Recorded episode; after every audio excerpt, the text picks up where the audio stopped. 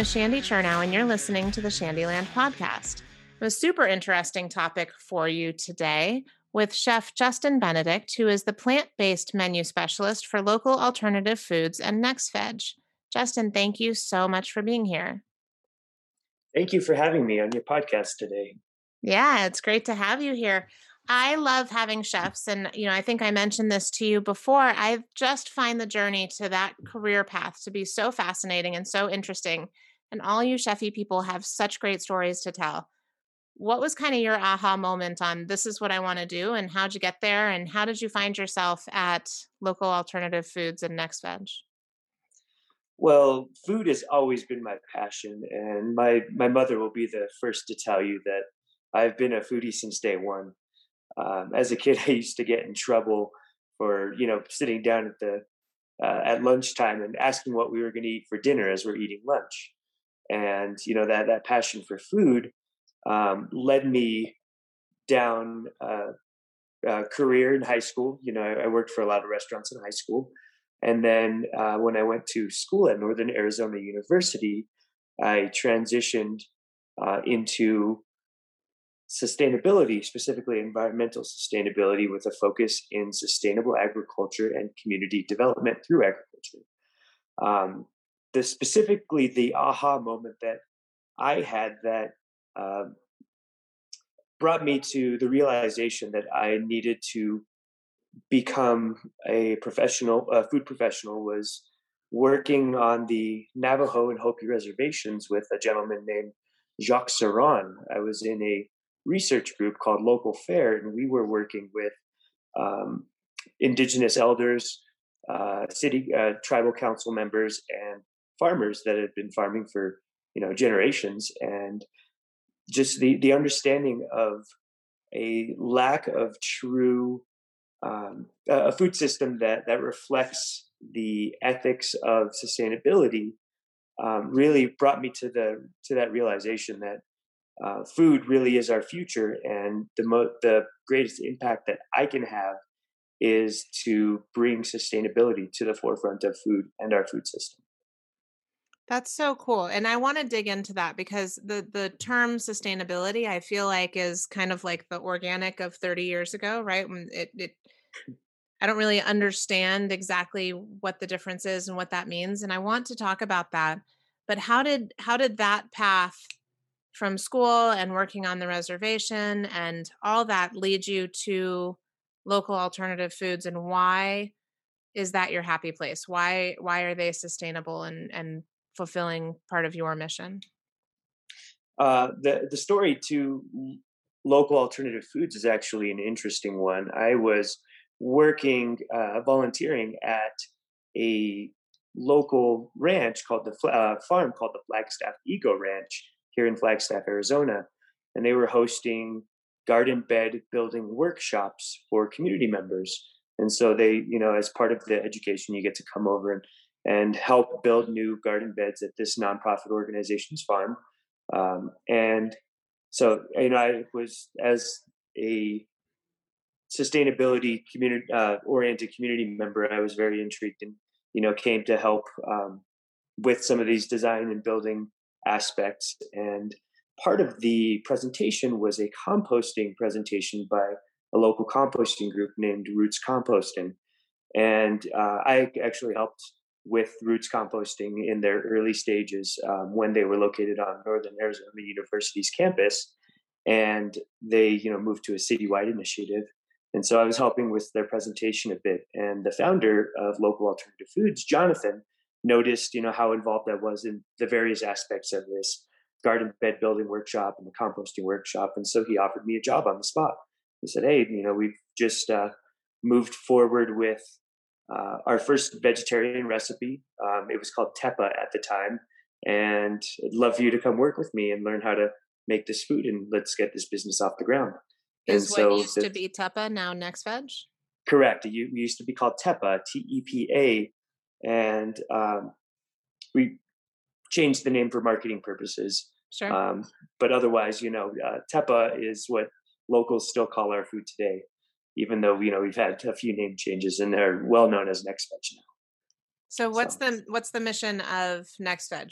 what is it? Where does it come from? And how, what's the response been from the restaurant industry? Next Veg provides everybody can eat plant based protein options made from expressively whole foods. And all of our products are vegan, gluten free, and non allergen. So they really provide that introduction to uh, a, a menu option that all diners can eat and a least common denominator for food service providers who are getting into the plant based realm or they have um, offered plant based products in the past, but they don't quite satisfy the needs of all diners, particularly um, this transitioning system of diners where, where diners are realizing that health is the reason why we eat food. You know, comfort, everybody loves uh, comfort food options, and everybody loves to be able to eat, you know, their favorite foods, but it's not always healthy. And so NextVeg provides that opportunity to uh, to create those comfort foods and those uh, culturally appropriate food options that also are healthy. So, just to clarify on the allergens, you mentioned it's vegan, gluten, and I'm guessing you mean top eight or top nine free. Correct, correct. Because it's still made of food, so people could potentially still be allergic food. to some of the ingredients, but uh, just not the most common allergens. Correct, absolutely we always want to clarify that, right? We're talking about whole foods that are in there, which is good, not like, you know, magical chemicals. Um, so talk to me about sustainability. What does that really mean? So like I'm a kindergartner, which I am in this particular realm. Sustainability is in essence creating something that can be created again and again and again without um, with with consideration for the environment in terms of you know not producing uh, greenhouse gases, and that's something that's something that all businesses, uh, not all businesses, uh, rec- acknowledge as an issue. Um, local alternative food is working towards becoming a carbon neutral company someday. Um, but that's you know that's the beauty of sustainability is it's it's a it's a work in progress. But um, basically balancing your inputs and your outputs. So, you know, we offer plant based proteins to the food service industry, and that creates a, a pull for us to go to farmers and say, hey, we need these ingredients for our food. And those farmers also have to have inputs in order to create the ingredients that they need, that they, you know, send to local alternative foods. Well, if they are using chemical fertilizers, and if they're using uh, uh, lots of lots of processes that utilize you know machinery and have you know gas and stuff, that's not necessarily the most sustainable way to grow food. And our current food system operates in that way. A lot of our food is uh, monocultured or created um, by use you know utilizing large swaths of land to create one crop versus a biodiverse environment where you a farm can cre- create 10 20 30 different crops and have more of a, a, regenerative agriculture approach where you know you're you're balancing your inputs and your outputs local alternative uh, is striving to do the same thing with plant-based protein options in the way that we are sourcing from farmers that you know do support um, uh, small scale agriculture regenerative agriculture and traditional growing methods um, the last one as opposed to kind of burn it all to the ground and start again from scratch. Exactly, exactly. Or you know, pumping chemicals into the ground every year in order to get the plants to grow. Um, not the most healthy way. Because you've food. been mean to the soil basically over time, and therefore have to kind of pump it back up again. Correct. For well, lack of a better way to put that.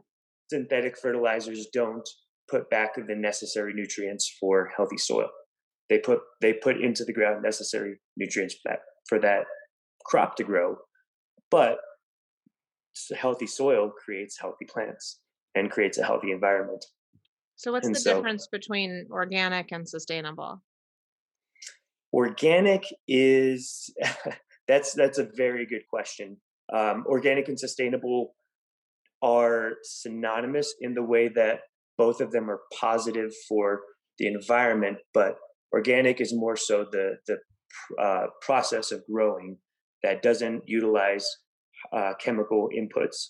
And um, hopefully in the future, we will see more regenerative agriculture where, you know, the, uh, the farms are more biodiverse and animals and plants are raised or grown in the same place and, you know, compost and excess materials or materials that um, aren't necessarily the end crop get composted and put back into the soil. Uh, microbiology uh, or ground microbes are um, encouraged to grow and, and they are developed. Um, just and organic agriculture helps towards that path. So you know by using compost instead of synthetic fertilizers or using um, naturally derived fertilizers like say kelp.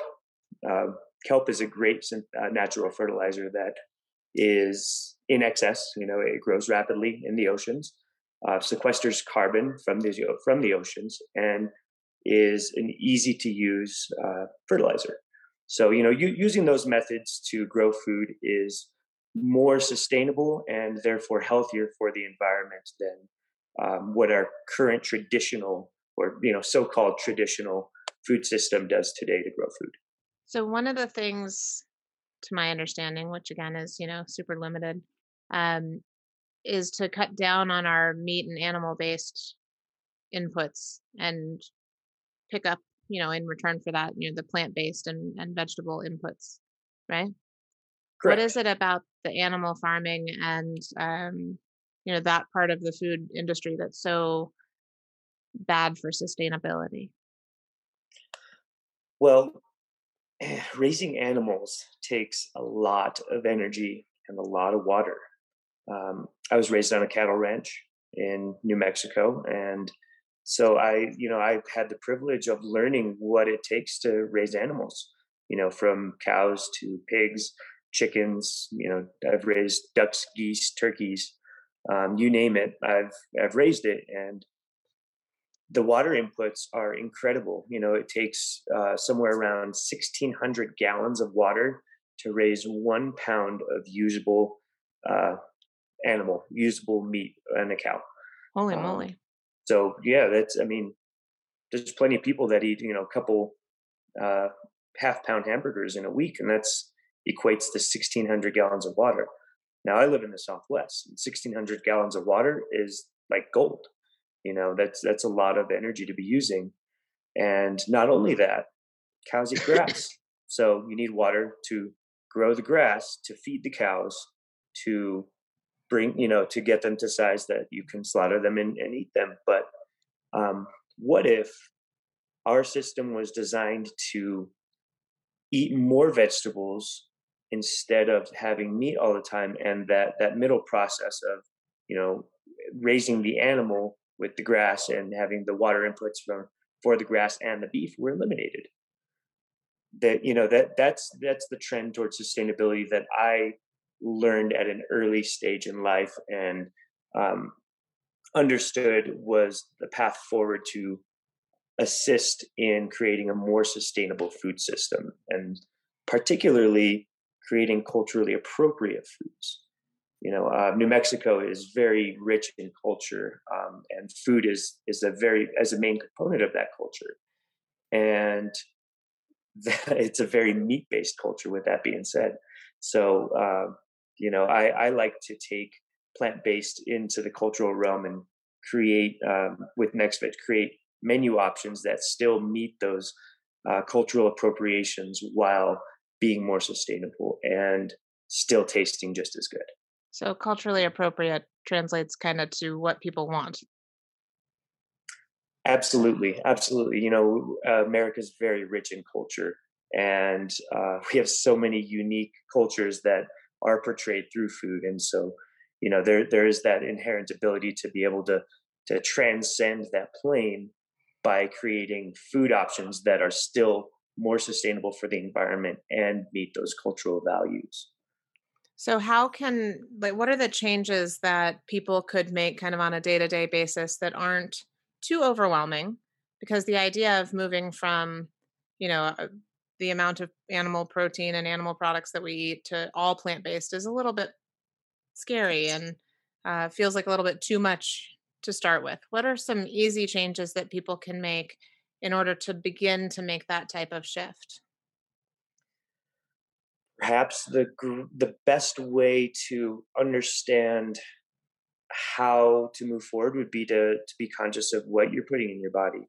You know, um, starting a food diary is a great first step, and it doesn't have to be in depth. You know, but um, write down what you eat. Right, you know, eat a meal at breakfast, eat a snack, write it down in a notebook, and go back after a few weeks, and you know, without changing anything, go back after a few weeks and how, see how many of those options are meat related or dairy related.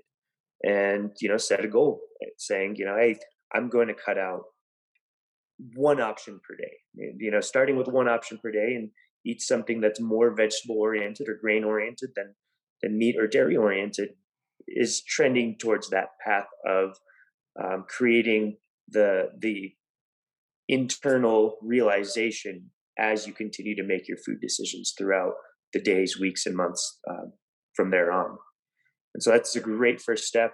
Um, it's I don't recommend jumping into the vegan lifestyle immediately. And uh, I, I hear this time and time again from people that have tried and say it's way too hard. There's no way I can do that, you know. And starting incrementally by um, picking up a replacement. You know, there, there's plenty of great uh, dairy-free or uh, uh dairy replacements as well as meat replacements out there. And you know really understanding what works best for your body is also important. Everybody has different dietary preferences and internal needs and you know uh, for example i can't eat fake meat. You know it's it's great it's novel um, it just doesn't process in my body well. And that is the same with a lot of people. And so you know uh, i don't believe that a solution to uh, sustainability in plant-based uh, or in plant-based in general is you know fake meat. I think that there needs to be a variety, and the less processing that uh, the less processed foods that you put into your body, the more health that you are going to uh, gain from those foods that you eat. So, processing is worse, or meat based is worse, or is it a combination of the two, and we can't call them, you know, well, one or, over the other? Processing anything takes energy you know so um because you could switch so, from from animal based into a whole world of you know boxes and bags from the grocery store absolutely right? the junk food vegan is still alive and well for sure um and you know and yeah there's there's tons of foods out there that are vegan and still highly processed and therefore not as nutritionally valuable for uh, for the human body as eating whole food vegetables and whole food grains um, the where what we do with uh, NextVeg is we take these whole food ingredients and we minimally process them. So you know we, we take the outer the outsides off of the the carrot and we trim the garlic and uh, hand squeeze the lemon. So you know the the lemon juice is uh, hand squeezed daily, and those whole food ingredients get mixed lightly into what a chef would receive as a plant-based protein that they cook fresh and when you order it and you eat it you know? Um, there's other products out there on the market that take every single one of their ingredients and individually process process them down to a powder or a liquid. And then they take those individual ingredients that are no longer resembling a food that you would recognize and they put them in a big machine and they combine them and then they take them, you know, and, and send them out to restaurants. And so those energy inputs that they uh, use to process their food are inherently unsustainable. That there's no way to to create a carbon neutral food system with that much processing and that much movement of food. Um, I like to consider myself a locavore. And a locavore is somebody who strives to eat food from as close to home or as close as their person as possible. Um, I grow a lot of my own food. I grow food year round here in Flagstaff at 7,000 feet up on the mountain in a big greenhouse. And um, that's something that I was taught early on in terms of uh, being uh, resilient in your community is you know, grow food, share food, and share plans with people. That way they can grow food. Um, and that's something that I've really taken to heart personally. But also, uh, we're seeing uh, our society trending toward this and understanding that, you know, if, if you are really interested in being more, uh, having more sustainability, sustainably oriented foods in your diet, go to your local farmers market. You know, your local farmers need support too. And those are hands down the freshest, best tasting vegetables that you'll ever get and products as well. So maybe one of the easy changes, in addition to the food diary, to kind of uh, get a handle for how much animal based stuff or processed stuff that you're consuming would be to either start a small garden, indoor, outdoor, or whatever, um, and hit up the farmers markets and support local Absolutely. sustainable practices. Are are some of the local farmers kind of not sustainable and inorganic, or is local better than not local across the board? Well, in terms of sustainability, local is better than not local across the board, um, due to the amount of food miles that a food product can travel.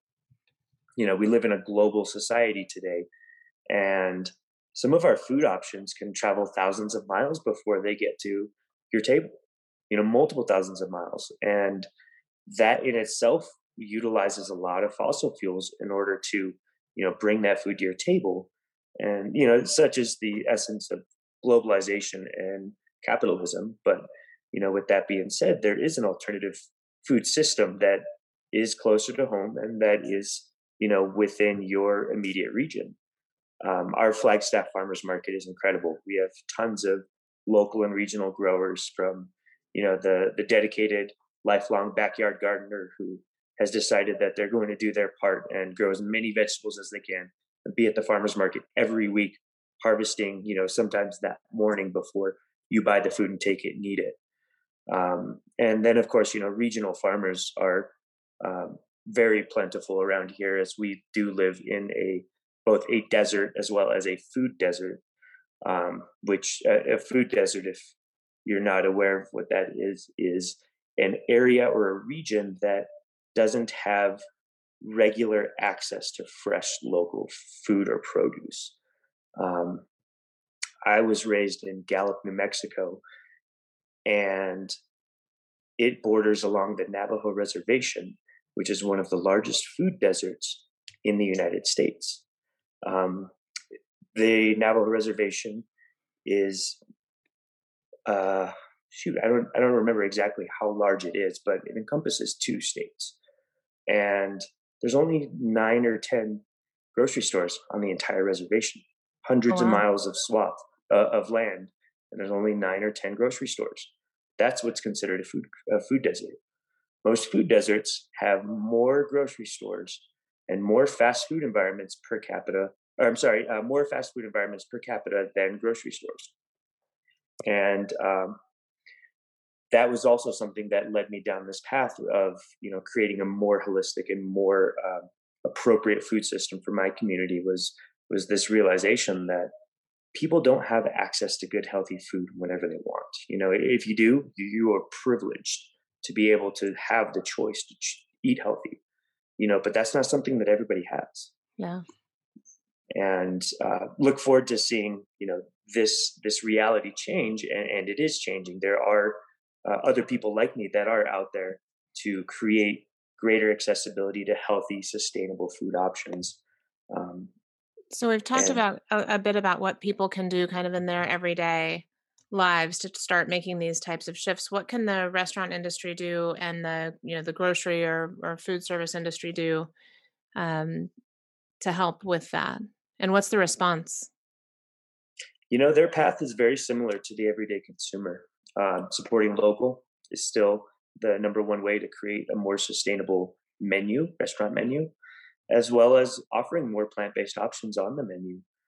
And in terms of sustainability, at the end of the day, you know, anything plant based is better than than meat based. But if there, if you do have the ability to and, and the affordability to offer locally sourced and minimally processed plant based options, or even creating your own plant based dishes from whole food ingredients, that is the best way to not only attract new diners that are transitioning to this realization of I want to support local, I want to support you know lower on the food chain, and I want to have more sustainable options at my favorite places.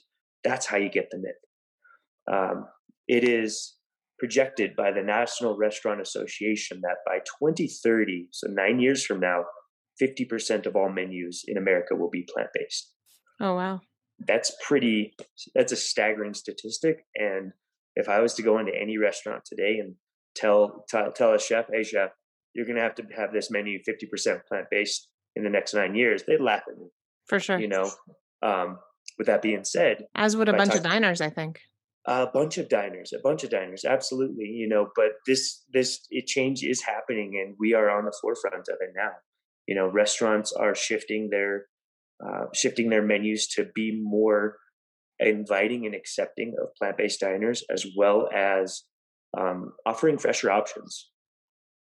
And that's really that's really exciting to see uh, from my perspective as you know somebody who works with chefs in kitchens all day long to be able to even in the last few years, see the difference between um, having one veggie burger on the menu, and probably not a very good one, and maybe a few salads, to actually seeing creative and innovative plant-based dishes um, coming to the the center of the menu, and sometimes even a, a distinct vegan menu, which has been a new trend lately.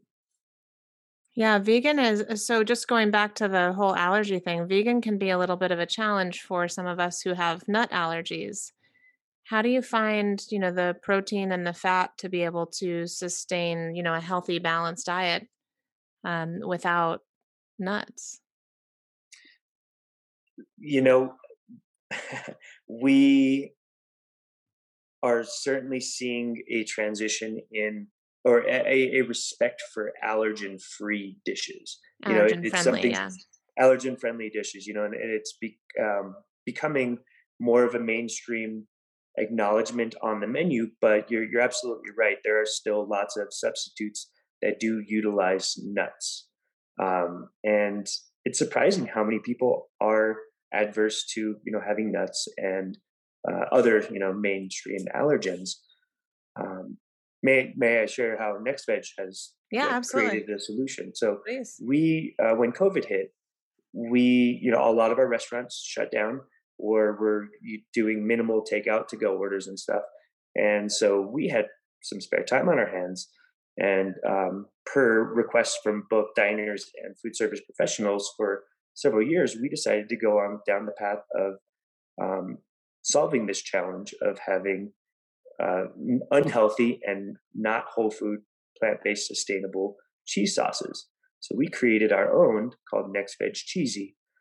And we use potatoes and carrots, nutritional yeast, and uh, spices to, oh, and sunflower seeds to create uh, vegan, whole food, plant based, and shelf stable vegan cheeses. So no nuts involved, and um, it's really been a game changer for food service and it makes it easy for chefs and restaurants to be able to say yes i acknowledge that this is an issue and that my menu doesn't cater to this person and now i can it's yeah, that's, really that's really a great, great, idea. Yeah. Yeah for sure because i mean almost all of the dairy alternatives are either super duper crazy expensive or nut based absolutely. A little bit challenging. And sometimes both. Yeah. Sometimes both yeah no doubt. Yeah. So tell everybody where they can connect with you and Next Veg and local alternative foods online. Uh, we're all over social media. Uh, follow us on uh, first and foremost at our website www.localalternativefoods.com or nextveg.com, and that's N E X V E G. Uh, you can also follow us on Facebook, Instagram, and Twitter. Yeah, thank you so much. I mean, what an important topic, right? I mean, all of us want to be able to hand our planet off to our kids and their kids and you know, generations to come. And certainly the the sustainability aspect of the food system is one way that we can seems like a very large way that we can ensure that that happens. Uh, as you know, I like to wrap all these episodes up with two truths and a lie, my fun little torture game uh, to learn a little bit more about you. So, Justin, let us know three things about yourself, one of which is less than true.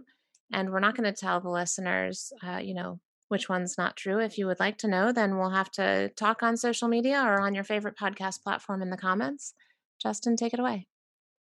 All right, two truths and one lie. First one is I grow bananas. Second one is I like to run marathons. And the third one is I once caught an alligator snapping turtle with my hands. I like it. Those are absolutely perfect for two truths and a lie, and I can't wait to find out which one it is. Justin Benedict, thank you so much for being here. I really appreciate it. Listeners, as always, this has been the Shandyland podcast. I'm Shandy Chernow, and thank you so much for listening.